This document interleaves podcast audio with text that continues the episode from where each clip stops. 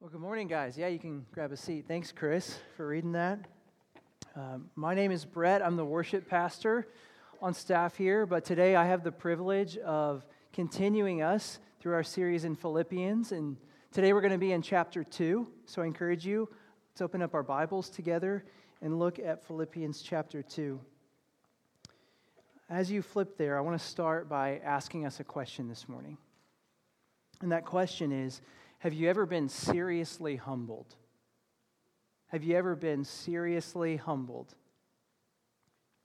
I've talked with uh, some of you guys over the last few months, and it's clear that some of you are going through a season and a circumstance in life that's incredibly humbling.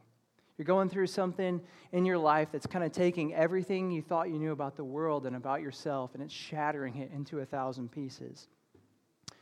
And it's amazing to see how often God uses a hard, humbling circumstance in our lives to draw us close to Himself. And that's true of my story. Um, growing up, I grew up in the church, but I didn't know the gospel. I thought that I was made right with God because I was a good person who did good things and had a good reputation. And uh, essentially, without really knowing it, I had grown proud of my accomplishments. I had grown proud of my reputation. And then at the age of 18, a couple things happened in my life that really shook up everything that I, I thought I knew. Uh, my longtime high school girlfriend, she dumped me. She left me for another guy, and my parents went through a really tough divorce. And so, in that season, everything I knew about the world changed. I came to realize that maybe I wasn't as good as I thought I was. Maybe my heart wasn't as pure as I thought it was. I was humbled to realize that I couldn't save myself by being a good person. I couldn't save myself by doing good things or having a good reputation. I was saved because of Jesus' work on my behalf, not my own record of good things done. And that's humbling. That's humbling to confess and to realize. I've heard so many stories, similar stories from people like you in here this morning, who God has used a humbling circumstance to draw you close to Himself. But here's the thing God doesn't stop humbling us after He saves us, right? Just a little over a year ago, about a year and I think two months, I entered into one of the most humbling circumstances of my life. I got married. I got married. And if you want to find out just how prideful or selfish you really are, get married and start sharing everything with another human being, right? God doesn't stop humbling us after he saves us. It seems like God is always in this process of bringing humility to bear in our lives. You see, humility is something that ultimately always finds us in life. No matter how hard you try to avoid it, you will be humbled. Rarely do we seek out humility. See, I, I want to be thought of as a humble person, but I don't really want to go through the process of being humbled.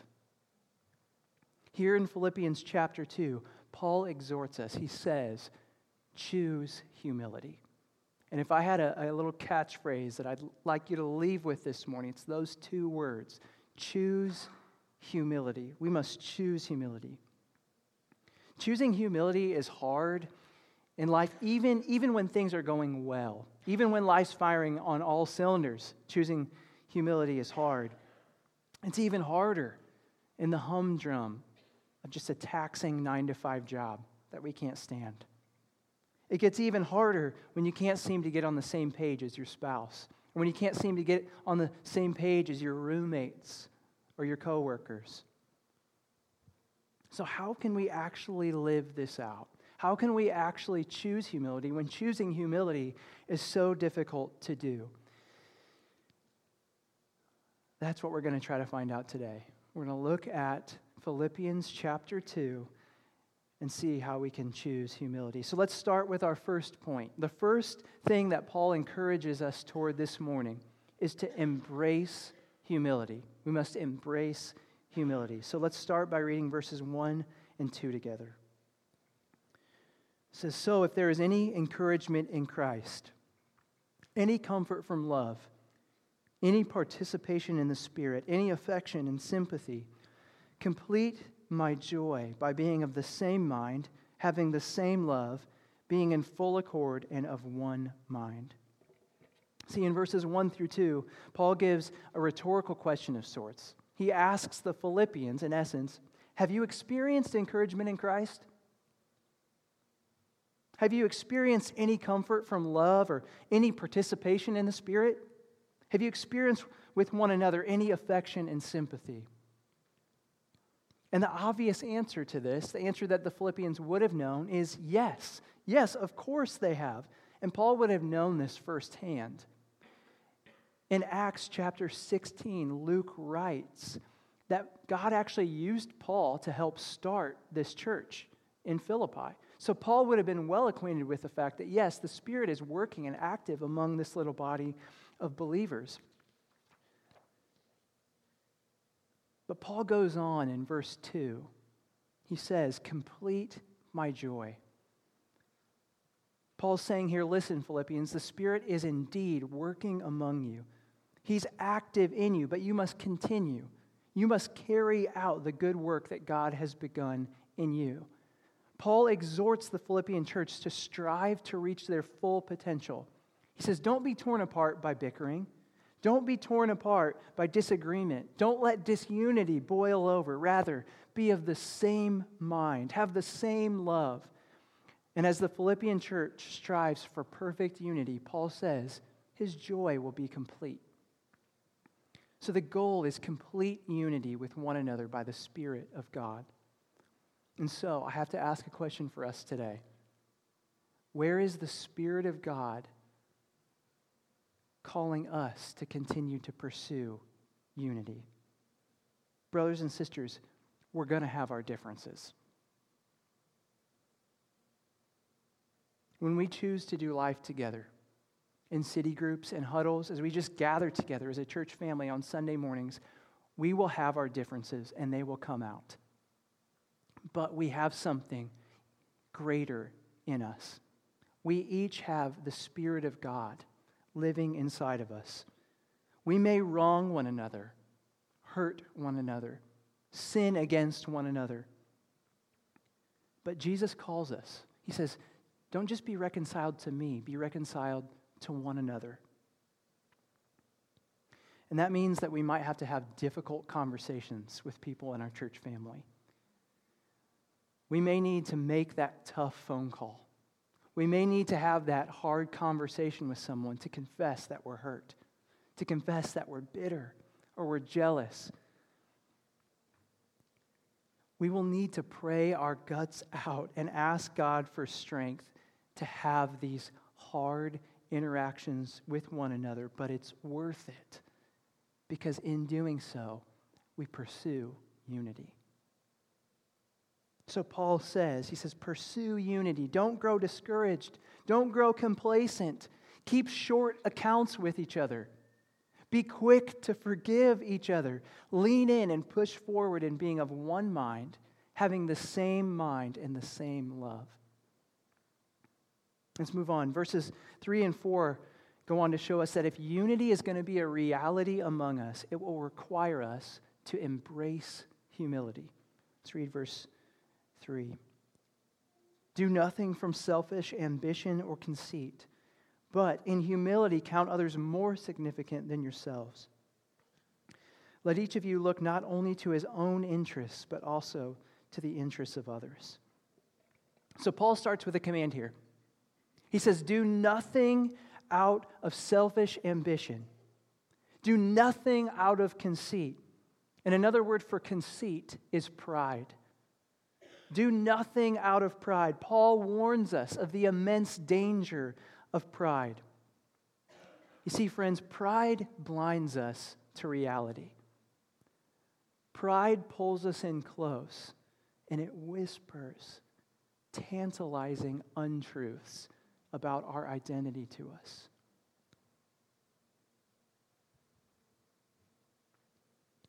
So, you can see why Paul would say in these verses, cast it off. Do nothing out of selfish pride. But that leads us to ask the question what is pride? Pride is the mask we use to cover up our deepest wounds and our biggest insecurities. In pride, we tell ourselves that we're strong because in reality, we're terrifyingly afraid of our own weakness. In pride, we try to convince everyone that we're beautiful, that we're well put together because deep down our hearts feel so messy and ugly. We boast in the value of our possessions and our accomplishments to desperately try to cover up the fact that we feel like there's so little that's praiseworthy or lovely in our own soul.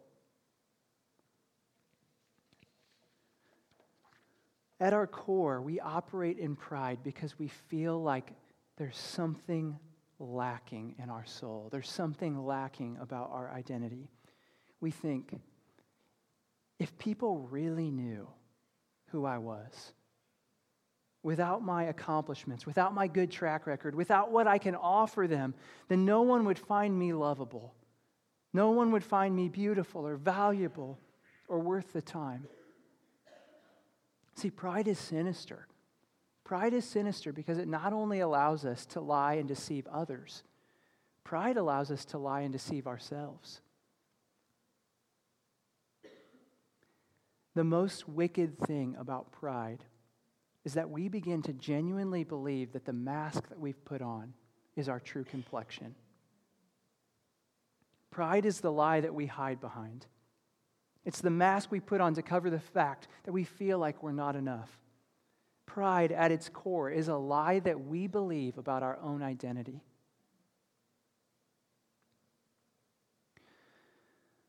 So, you can see why Paul would say in verse 3 do nothing out of conceit, do nothing out of selfish pride. So, friends, today this might be the most important thing you hear me say. We need to cast off the lies of pride and define ourselves as people radically loved by God. Jesus sees you and loves you just as you are, in all your messiness, in all your brokenness. Jesus calls us out of the dark. He t- tells us, He says, take off the mask, step into the light. Jesus looks at us, He beckons us to confess to ourselves and to others our true identity that we are perfectly seen, perfectly known, and wildly accepted by God. We are accepted by the Father, and because we're accepted by Him, we can accept ourselves. When we have Jesus, friends, there's nothing lacking in our lives. When we have Jesus, we have everything which means that we don't need to fear being seen for who we really are. We can let loose our fears and our insecurities and our uncertainties with ourselves, with God, with others. So, friends, can I call us out of hiding this morning? Can I call us to stop hiding from Jesus, to stop hiding from ourselves and from each other? Let me ask you seriously. Really think about this. Is there anyone in your life that you can take off the mask with? Is there anyone in your life that you can take off the mask with? We are called to take off the mask before God and before each other. And that's why you hear us say over and over in our church you have to be a part of a city group. You have to be a part of a, a small group of believers who, like you, are willing to take off the mask and be real with each other. This is what City Group, and we also have, have another function called a huddle, which is a smaller, more intimate group of people pursuing Jesus together. But we have to pursue Jesus in authenticity and transparency with one another. That's what City Group is about. That's what huddle is about. We need to take off the mask with each other. So why not start by taking off our masks in City Group? Why not start by taking off our masks in Huddle? You know what? It's really scary to do that, isn't it? I don't want to confess my own insecurities to my mother, let alone people that I, I barely know or haven't known for very long. But the only thing keeping us from taking off the mask, from walking in the light alongside others, if I'm honest with myself, it's my pride. The moment that we step from darkness to light, the moment that we're finally honest with ourselves, that we're finally honest with others, the moment we take off the mask of pride and let ourselves be seen for who we really are, it's called humility. Humility is seeing ourselves for who we really are. As children radically loved and accepted by God. And because we're radically loved and accepted by God, we can, in return, radically love and accept others. There's a quote from St. Augustine. He says that our hearts are restless until they find their rest in God. Our hearts are restless until they find their rest in God. And when we understand our true identity, when we understand the identity that God has given us, we're able to find rest and come to peace with ourselves. And when I come to peace with myself, when I realize the identity that God has given me and come to peace with it, I can stop thinking about myself. I can finally turn my eyes off of myself, my own anxieties, my own insecurities. I can finally breathe. I can finally accept who God has made me to be. And in that, I'm able to look outward. I'm able to look to others. Paul goes on to explain the second half of verse 3. He says this In humility, count others more significant than yourselves. Let each of you look not only to his own interests, but also to the interests of others. So, Paul's saying here that humility begins when we start to look less and less to our own interests and more and more to the interests of others. So, what does it look like to do that? What does it look like to consider the needs of others more significant than our own? I think there's about a thousand things that we could say to that this morning, but just if I just had to name a couple things, I think it means that we're happy to give away the spotlight to someone else. We're content to labor behind the scenes, unseen and unappreciated, feeling unnoticed, while the people around us are noticed, championed, and appreciated.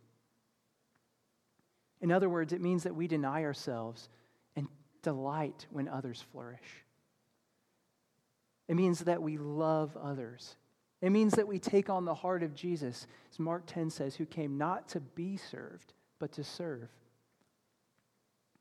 And I think just for a second, I need to pause here to help us notice what this verse doesn't say.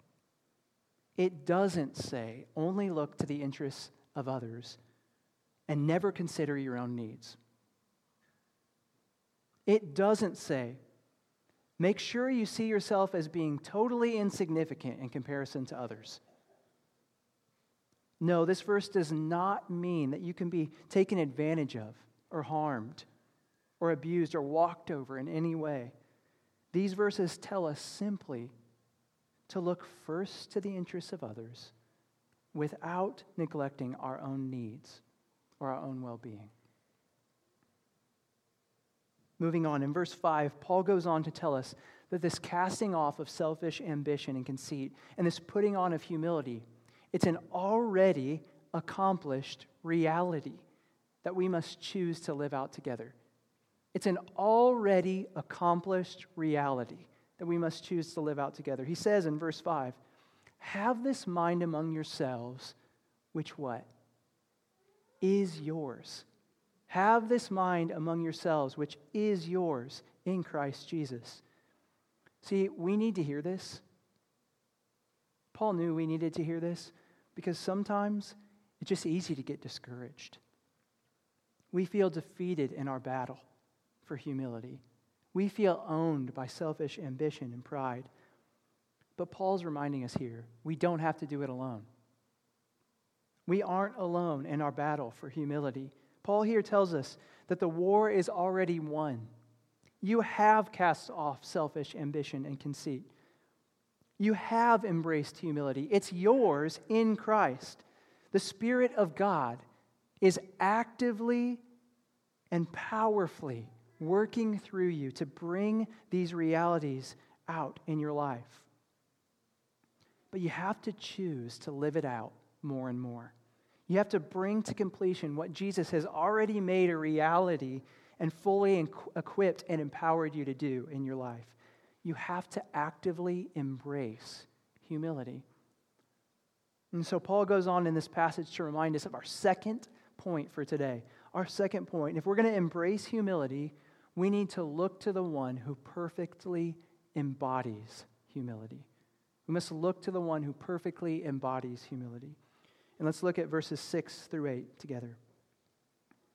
It says, Look to Jesus, who, though he was in the form of God, did not count equality with God a thing to be grasped, but emptied himself by taking the form of a servant, by being born in the likeness of men.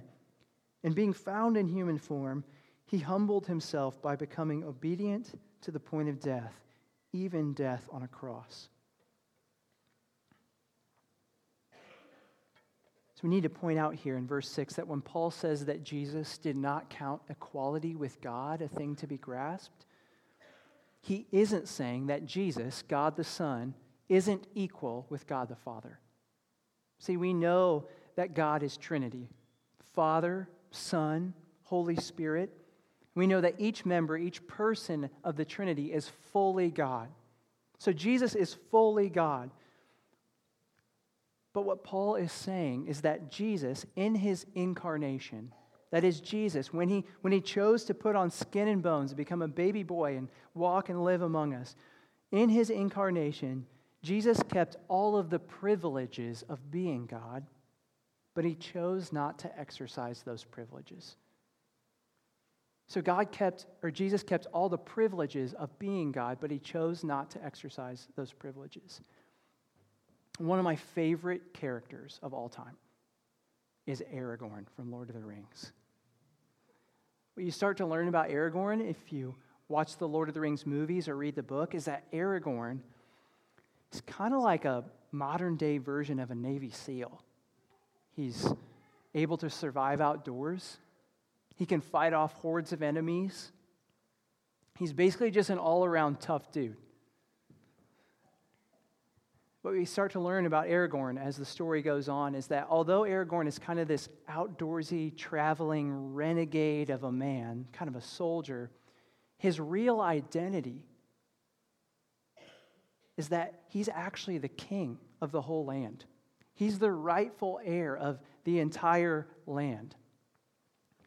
Only a few people throughout the movies know that Aragorn is a king and not just the traveling, mysterious ranger that he appears to be. Aragorn was the king, but he chose not to exercise his rights as the king. Rather than live in the lap of luxury, rather than, than live among kings, Aragorn chose to walk and live and serve among common folk. And in the same way, Jesus maintained all of his kingness all of his godness, even though he put on skin and bones and walked among us.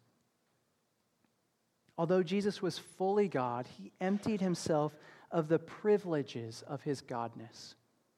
He chose to live and walk and serve among common folk, just like you and I. Notice that Jesus doesn't just empty himself a little either. Jesus goes so far as to empty himself to the point of being a servant. He goes so far as to empty himself to the point of dying. Let's think for just a second how scandalous this is. I'm going to give an illustration to help us to help us think about this. Jeff Bezos is currently the richest man in the world.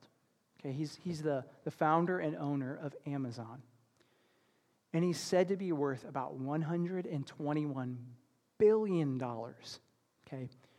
Let's picture for just a moment that Jeff Bezos emails you and he says, Hey, I have a job for you at Amazon.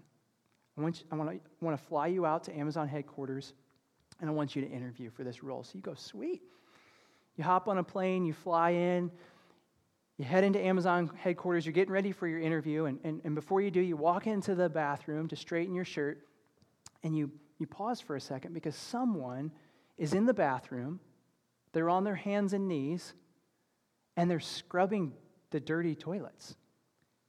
And you, you pause, you stop for a second, and shock starts to spread across your face because you realize that Jeff Bezos is on his hands and knees cleaning filthy toilets.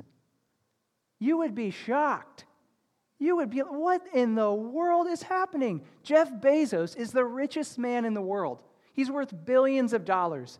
He probably has a multi million dollar megaplex on the top of Amazon headquarters, his own office, his own personal space, but he's down on the bottom level among common folk and not only is he mingling with common folk, he's in the bathroom on his hands and knees scrubbing dirty toilets. This would absolutely shock us.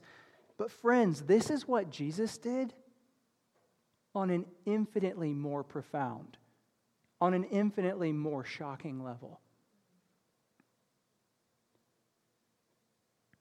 The God of the universe became a servant and scrubbed dirty toilets among us.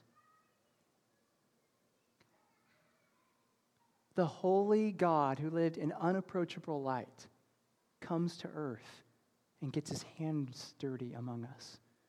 The reality that Jesus came down from heaven should shock us infinitely more than seeing Jeff Bezos scrub dirty toilets.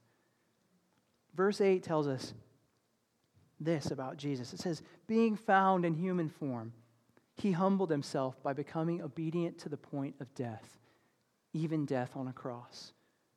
So, Jesus, the creator of the universe, the God over everything, he created every law of physics, every law of science and biology, the one who spoke everything into existence. He takes on a created body and he perfectly fulfills each and every law of God. The only one who never had anything to prove proves his obedience to the Father by going to the cross and dying. And in dying, he perfectly fulfills the demands of the law of God by offering himself as a perfect sacrifice for sin. And that's why Paul goes on in verses 9 through 11 to write this. He says, Therefore, in other words, because of this, God has highly exalted him and bestowed on him the name that is above every name. That at the name of Jesus, every knee should bow in heaven and on earth and under the earth, and every tongue confess that Jesus is Lord to the glory of God the Father. See, because of Jesus' perfect humility and obedience, the Father has exalted him to the place of supremacy. As verse 9 puts it, he's been given the name that's above every name. Because Jesus perfectly bowed in humility to the Father, verse 10 says, everyone will bow their knees to him. Because Jesus, in humility, perfectly confessed the words of his Father, every mouth will confess, verse 11 says, that Jesus is Lord. In Jesus, we see perfect humility embodied. And we have to look to him as we seek to choose humility, as we seek to embrace humility. As we look to him, as we contemplate his humility, that he would lay down his privileges as God, that he would put on skin and bones and walk among us, that he would come not to be served, but to serve, and that he would lay down his life to save selfish, prideful people like you and I we can't help but stand amazed. We can't help but be changed. Praise God that Jesus chose humility. So it's, it's obvious for us this morning. We can clearly see the humility of Jesus. But if we're honest, humility can seem a lot more vague and hard to grab onto for us today in our everyday lives. It seems like something, humility kind of feels like something more that we should feel rather than something that we do. And so I want to encourage us this morning. If you don't feel humility, if you're not feeling humble, can I encourage you to start this morning just by acting in humility? Can you start by acting in humility and pray for God to transform your heart? In light of that, I want to end today by just giving us some practical things that we can do. Some practical things that we can do in order to choose to act in humility. The first thing I want to encourage us to do is to serve. As we choose humility, we must serve. Verses 6 and 7 tell us that Jesus emptied himself. He took the role of a servant. So, friends, the call for us today is to empty ourselves. The call for us is to humbly serve others. Husbands and wives in the room, would you empty yourself in serving your spouse? Not just giving what you think you owe to the other person, but actually emptying yourself in service. Parents, would you serve your children not by putting them in more activities, not by buying them the newest gadget, but would you serve your children with your presence? Would you serve your children with your intentionality to disciple them, to lead them to know Jesus? Singles in the room, would you empty yourself in serving your friends? Would you empty yourself in serving the people living with you? Would you empty yourself in serving your coworkers? By the end of the day, we should feel spent because of the way we've served. We should go to bed tired because of the way that we've emptied ourselves. And friends, we all have an opportunity to serve this morning by serving one another. We have an opportunity to serve our church family. We need people to pour themselves out here in this place by serving our kids. We need people to pour themselves out by serving coffee handing a fresh cup of coffee to someone as they walk in to feel welcomed. We have so many different ways and needs for people to serve, to love one another in humility in our church family. And I just want to say this morning if you consider this your church home and you've never served, can right now be the moment that you choose to walk in humility by serving? I just want to encourage you if you're in here and you've never served before, it's really simple. We have connection cards in the back of the chairs. Would you take one, fill one out, and say, Yeah, I'm willing to serve. I'm willing to take a step in choosing humility by serving and loving my church family. Let's serve one another in this way. What better way to take a practical step in choosing humility than to serve the people in your church family? And the second and final way that I want to encourage us this morning to choose humility is just simply to pray. When we pray, we're declaring to God and to ourselves that we aren't able to do it in our own strength. Every time we pray, we're putting to death our pride and our self sufficiency because we go to God and we ask Him to do what only He can do. If you're in the room this morning and you feel like you don't have the strength, you don't have the power to walk in humility, you're where you need to be. You don't have the strength, you don't have the power, but God does. We have to confess in humility our weakness and His power. We have to confess our inability and His sufficiency, our brokenness and His ability to make us whole.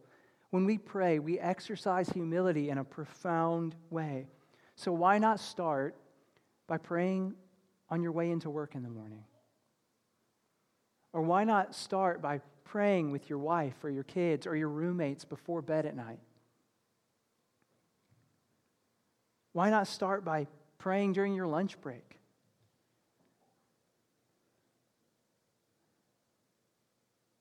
Whatever the case, would we find some way to begin a, rather, a regular rhythm of prayer?